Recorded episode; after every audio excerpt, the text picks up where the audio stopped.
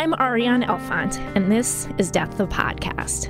Death may be defined as the destruction or permanent end of something. At Death the Podcast, we are looking closely at what happens when something ends. We listen, learn about, and discuss the stories that surround the subject of death. These stories bring up much more than feelings of fear and sadness. They offer opportunities for connection, for hope, and sometimes even for humor. Ultimately, if we are open to exploring death, we create greater potential to experience life. My guest today is Cole Imperi. I found Cole several months ago when exploring the subject of thanatology, which is the scientific study of death.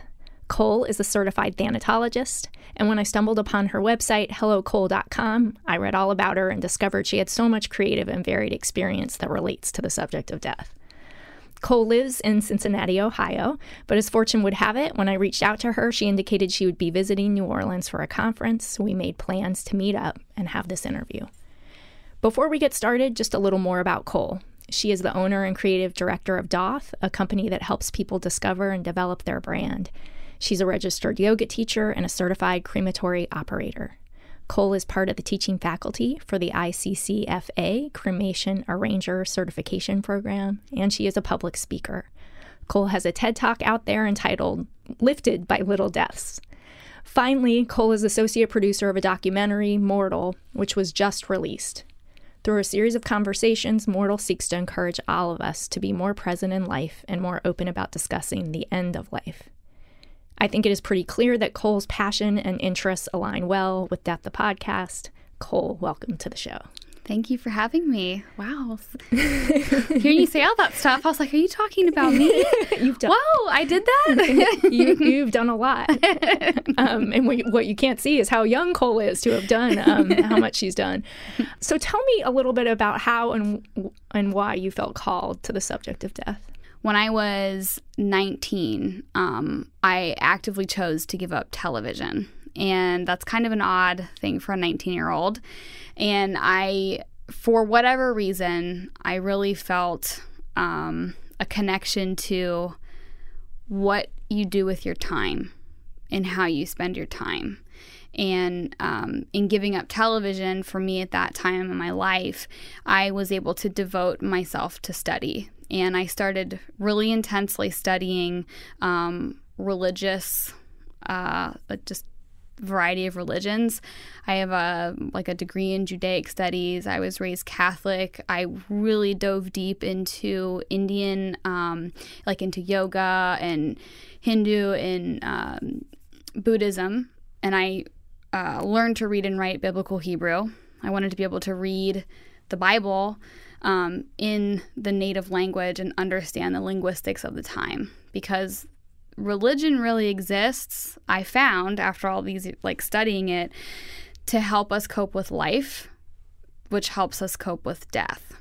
And that's really how i started. I didn't know i was going to end up where i am today back then but that's where it began truthfully. It's an odd thing. Most 19 year olds are interested in going out and trying to get alcohol and have a good time. And I'm like, no, let's read biblical Hebrew. so, yeah. well, I think most 19 year olds, your average 19 year old is. Um, is somewhat and even developmentally one could argue that it's that that's supposed to be that way but pretty self-absorbed. And it, it, it sound, sounds like you wanted to quiet things down. Yes definitely. Um, and uh, my religious studies sort of led me into uh, a really intense yoga practice and um, study of yoga for years. And in the United States, this isn't actually often taught, but m- most people have had a yoga class or know about it. And at the end, there's this posture called Shavasana, where you lay on your back. It's the very end of class, and you're quiet and you just lay in stillness. And the purpose of Shavasana, that translates to corpse pose, is to practice being dead. The purpose of yoga is to prepare yourself for your own death. Now, in the United States, we choose to brand yoga as this awesome workout, like get this awesome butt and look really good and be flexible. But really, what we're doing is supposed to be preparing for our own deaths and building a level of comfort with that. Um, and that was the part, that was why I was into yoga because I really valued that sentiment and it really resonated with me. And the people that spend time with death, that whether they think about it, or they meditate on it, or they're around it, those people tend to be more present in their lives and they they also tend to be better able to just emotionally connect with a stranger. And that's that's a quality that I wanted in my own life. It seems like that connection of being present to life Mm-hmm. and your interest in death and understanding of death that those are very the, that's a very important link. Yes.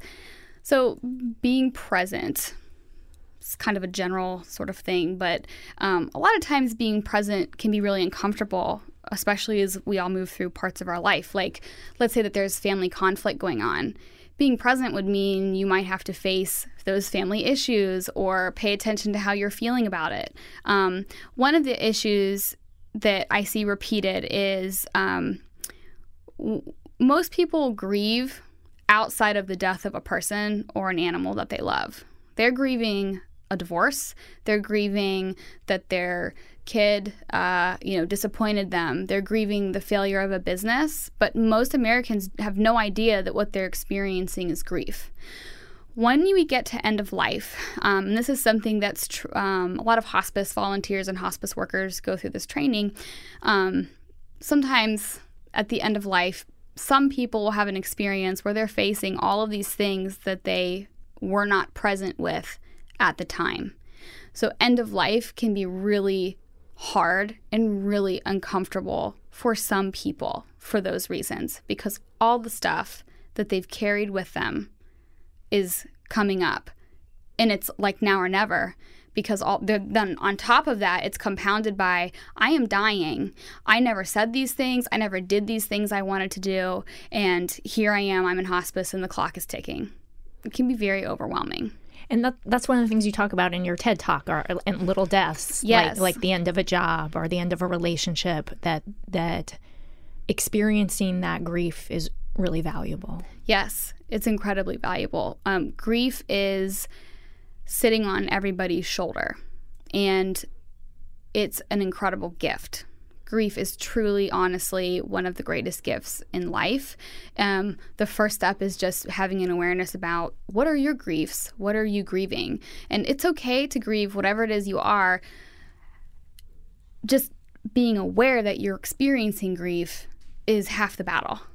So, can you talk us through a little death of yours? Yeah, um, I can talk about one that um, is very personal and important to me and really shaped who I became. Um, so I had a little death that happened almost two years ago. Um, I was the victim of assault, crime, um, and I went to court and all the stuff happened and you know and it was really difficult to face but one in four women go through what happened to me so it's very common um it was awful. It was so hard uh, especially in the first few months afterwards because you go through these questions like why me? Why is this happening? And um everybody asks those questions when something major and traumatic and awful happens. It's like why me? What did I do to deserve this? Um, but once I got through that, I realized that I was not a good forgiver. I was not good at forgiveness in my own life. I would hold on to, I would never forget any wrong that someone had ever done to me. I mean, I could just whip it out, I could lift it out. you know what I mean? And a lot of people are like this. Uh, it's like in the U.S., I, it, sort of culturally, we're we're really good at remembering who ticked us off. I mean, look at American history, right? so, so I guess I'm a really good American. Um, but through that really awful experience, I I forgave deeply in my heart the the individual that did this to me. I mean truly and that was the first time that I really ever forgave someone. And it was incredibly freeing and um, I'm so grateful that that happened to me. I mean incredibly grateful. And I wouldn't have gotten there had this horrible thing not happened because I was present with it and I had the angry days, I had the sad days, I had the hard days, I had the despondent days, I had the days where I couldn't even deal with it, but I was present to it And that allowed me to get to where I am today. And I am grateful that that happened.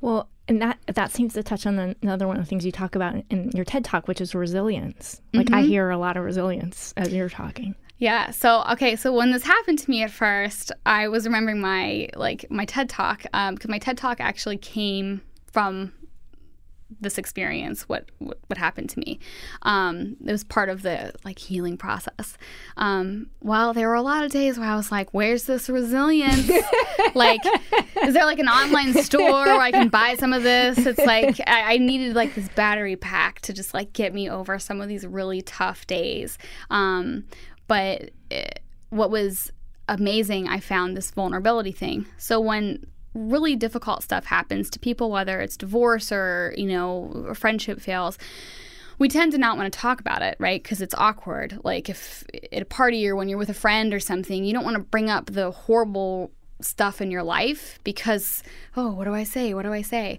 But I found that when I became more vulnerable and just outright shared with my closest friends what I was feeling or how angry I was on one day or how, how you know, whatever, that vulnerability linked me closer to other people. And linking myself and being able to form stronger relationships with other people was absolutely integral in my ability to move through this, find the ability to forgive, and to um, become resilient from it. One of the things that I can do now, because this happened, um, is I can connect to a lot more people in a much more meaningful way. I can connect heart to heart with them. Um, and that is another gift of grief and another reason why it is beneficial to talk about the hard stuff of life because you're not the only person. Yeah. Nobody's the only person. Well, it sounds like you really have an appreciation for both sides that, like, the fear and even terror that comes with walking all the way face to face with what what what scares us because mm-hmm. um, we we don't know what's going to happen. Yes. But then that if you do that, that something can come and result that you didn't have before. Mm-hmm. Mm-hmm. Uncertainty. Um, many times when we're talking about physical death, like a human's going to die, or, or even our pets are going to die, uncertainty is a lot of times the most difficult part. Well, what's going to happen? What does death feel like? Um, there's uncertainty for the family. Like, what's going to happen to you know my loved one? What, what do I do while this is happening? Do I stand there? Like, what do I? You know what I mean? Uncertainty is the in many it might be the most challenging part of end of life for especially Americans because we like to know what's going on. We like to we Americans are knowers right? Yeah. We're knowers. So death is the big uncertainty. So is part of what you're saying that the more that we face uncertainty in our in our living world, the more prepared we are for that uncertainty that comes at yeah. the end? Yes. So when you um, were getting your degree in thanatology, tell me about um, tell me a little bit about that like what what is the purpose of studying death yeah. and the wisdom that you gained and yeah, so I um, just completed my integrative thanatology program of study through the Art of Dying Institute, which is in um, Manhattan. Um, the Art of Dying's integrative thanatology program, I really appreciate because they take a holistic view of it. So we learned um, every angle of end of life. Um, we had Frank Ostaseski, the founder of the Metta Institute and Zen Hospice, there. Um, we had Dr. Simcha Raphael, who is a wonderful bereavement counselor. Um, one of the things that I learned from Simcha is like this thing that I have in my back pocket every day. There is only one thing more intimate than sex, and that is shared loss, shared grief. Like that's the most intimate you can get with somebody else is when you both have shared a, a loss. Um, I learned from Dr. Tony Bossis from NYU about psilocybin aka mushrooms, um, that are being uh, there's they're in cl- clinical trials, um, giving uh, psilocybin doses to terminally ill patients to help ease their symptoms, um, depression, anxiety, you know, all kinds of things, and it's working and it's extremely beneficial. And there's like no side effects uh, comparatively to a lot of the other drugs that are on the market. So the integrative thanatology program gave me a very broad and deep um, amount of information about the actual dying process. Um, we learned a lot about existential pain and physical pain. Um, lots of conversations about what is consciousness. So when my body dies, when Cole, my physical water sack, dies, basically, where do I go? Where does my personality go? We can't find it on an x ray scan. We can't find, we know it's there somewhere, but it's not like a physical organ, right? So where does it go? These are the sorts of um, conversations and questions that we faced. And a lot of people at end of life, that's the first time that they ask that question Where do I go when my body dies? Because I am not my body, I just live in it. So, how are we supposed to handle those questions? So, this is um, so in for example hospice programs um, there are hospice workers and then there's hospice volunteers. Many times people that are in hospice um, they'll start to ask questions if they're coherent of course about um, you know where am i going to go when i die? And a lot of times our religious upbringing is what informs our thoughts about what happens after we die. Um, for myself, if I'm ever with someone that is dying, my role is not to tell you all the different theories out there. It's to ask you the questions. Be like, well, what do you think? What what what does your heart think? What does your head think about where you go? What do you feel like happens? It is not my role to ever tell somebody where we go. Nobody knows. I haven't died and come back. I mean, if I did, I could probably make a lot of money because I'd be like, guys, I found out what happens when the lights go out. Buy my book, and but I haven't done that, so, and and we don't know. So it's um that that's what presence brings you at the end of life. Life is just actually life may be more uncertain than death because we all know we're going to die right? Mm-hmm. Guaranteed. Um, we don't know what's going to happen while we're alive. That's what, truly, that's more uncertain than anything else.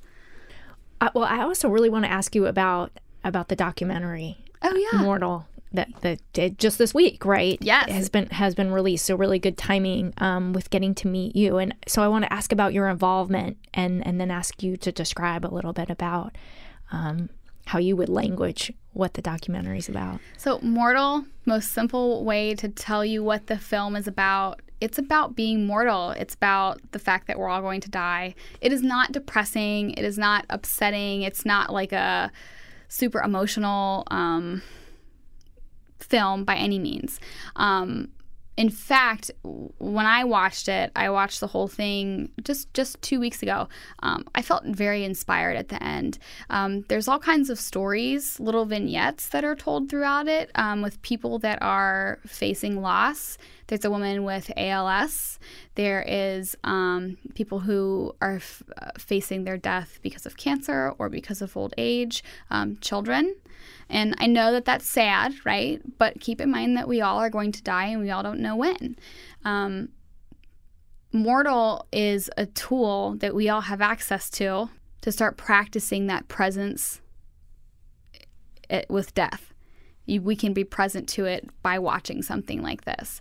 Um, I really like it because it doesn't j- take you really deep into um, anything in particular. It gives you these quick little visits to all these little stories. Um, and there's probably what I like is that there's something that anybody can identify with in their life. You probably know someone who has had ALS. You probably know someone who's had cancer. Um, and there are some people that are interviewed in this that are true, real deal, worldwide thought leaders with end of life, like um, Robert Thurman. So how did you get how did you get involved? I have a distinctive haircut. Um, it is purple or blue, and uh, my the sides of my head are shaved. Um, Although so, I will say, not as distinctive in New Orleans as probably yes, other places. It's but. lovely. yeah. Um, so I kind of stuck out, and I think they were like, "Who is that?" purple haired girl because she's definitely not a funeral director because funeral directors don't dress like that. um, so I was introduced to the team through that. Gotcha. Um, and the Art of Dying conference is every two years in Manhattan, and the next one is in 2017, and it's multiple days, all about death. And there's nurses and doctors and just regular people and uh, uh, bereavement people, grief counselors, social workers that all just come, and it's just death conversation. And it's really positive. People hug, they're crying, they're going out to lunch. I mean, it's like if you want to have a death party, the Art of Dying conference is the place to be. well, as you're talking about the Art of Dying conference, I'm thinking what most people would think of when they think of like just the name alone would be such a turnoff. And Cole's face is lighting up as she's talking about it. Yes. Like it it really for you is does seem like such a calling. Yes. Yeah, yes. I have to say I I don't know how I got so lucky to be. Uh, I just turned 30 this past summer, and I'm like, oh my God, I'm 30 years old, and I wake up every day grateful for my clients, just thrilled to be alive and to have another day, um, and to be talking about and working with a subject like death, which I know is very uncomfortable for a lot of people. I have very close family members that can't even talk to me about what I do because a lot of people are really scared of death. But lean in to it. Lean into your fear of death. It is worth it. It is absolutely worth it. I hear you talking about so many beginnings that have formed as a result of the subject of death for you. Yes. And this happens in a lot of family units too when for example when the matriarch or the patriarch of a family dies. You know, this is what's hard about death is all the people that are left behind they have to reorganize their family structure. Like oh my gosh we can't have christmas at grandma's house this year because grandma is dead. So who, who's going to take it? You know what i mean? But what's happening is it's it's tree building. Our family trees are continuing to grow and spread out and spread out but we all are connected at the trunk. And um, death is I say this a lot, so I don't remember, but death is salt. Death is the salt of life. And we get doses of salt all throughout our life. And salt is great because it enhances the flavor. So if you are someone that is really afraid of death, really afraid of talking about it, when death comes for you yourself personally or a friend of yours dies or a family member, it's going to amplify those feelings that you already have. If you have presence with death, the salt's going to come and you're going to feel more present and more open. I can't think, even in my own family, when we've had deaths, what's wonderful about it is we're all in someone's house, we're all openly crying together, we're all openly hugging to, with each other. I mean, you're more connected with your family unit when you are all simultaneously grieving a loss. You don't do that at birthday parties or the 4th of July, right? You don't have that level of connection really anywhere else other than when there's a death. Death is one of the few places on this planet where you can honestly, truly find truth. Like real deal, unfiltered truth. The mask comes off. How do you think about your own death? Um, so, a part of the integrative thanatology program it was a really great exercise. We had to think about what we wanted our, at our end of life. Um, so I had to, I really thought about, and a lot of the questions were like, let, let's say that I'm dying of cancer, which statistically I'm probably going to die of cancer. It's just the numbers. Um, what do I want the room to be like? Do I want to be in a hospital? Do I want to die at home? Like, what um, do I want to be by a window? Do I, what kind of comforter do I want? Do I want to wear a certain type of PJs. You know what I mean? Like these little tiny details. Who do I want in the room with me? Um, do I want any scents? Like what death? The the process of dying. Also, I don't want to sound like I'm like excited to die because I mean I'm not. Like I have a lot of stuff that I hope to be able to accomplish in my life, but I do feel less uncertainty having given thought to what I would like to be happening while I'm actively dying, whether I'm coherent or not. Um, just sitting down and thinking about what kind of pillow I like and what kind of scents I like, like essential oils or something like that in the room, and what I if I want people to be standing or sitting, if I want music. Just knowing those kind of things and knowing that I have that document saved that my husband can pull up or whoever, that eliminates some uncertainty. And I may get hit by a bus and that's out the window, but um, you know, you do what you can, just like in life. You eliminate uncertainty as best you can. So what what um I mean I and I appreciate what you're saying about that the kind of intimacy that something like a death mm-hmm. creates. Mm-hmm. I mean it really does create opportunity. Yeah. But it can be scary when we are not everyone's comfortable with intimacy, right? Absolutely. yeah. And and I, I totally get that.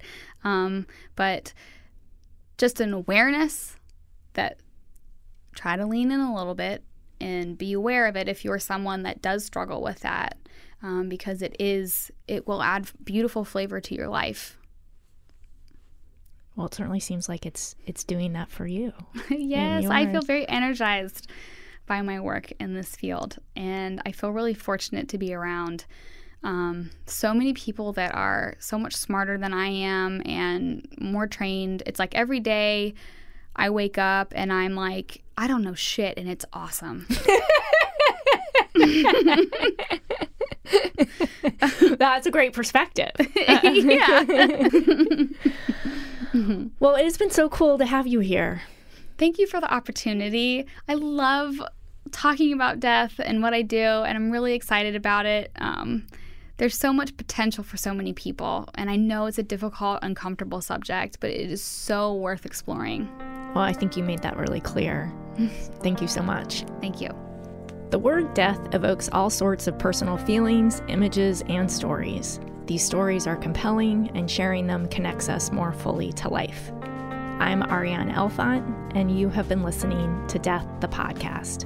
Join us for our next episode in this series. This show is produced and engineered by Eric Merle. Our associate producer is Jill Gross. Our theme music, It Happened, is written by David Milling and is performed by David Milling and Charles Milling. To hear more of David's music, go to his website, davidmilling.com.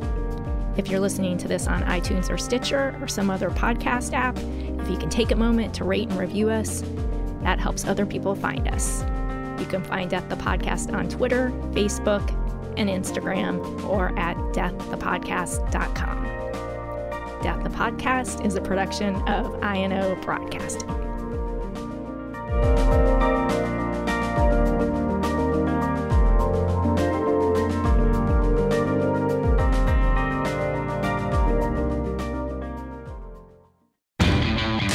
Labor Day signals the unofficial end of summer, but not the end of your outdoor projects. Lowe's helps you do it right and helps you save with Labor Day deals throughout the store. Shop now and get two bags of Stay Green potting mix for $12. And keep your lawn looking neat and trim with a Craftsman 2 Cycle 17 inch gas string trimmer now $20 off at just $119. Whatever's still on your to do list this Labor Day, do it right for less. Start with Lowe's. Offers valid through 828. Soil offer excludes Alaska and Hawaii, U.S. only.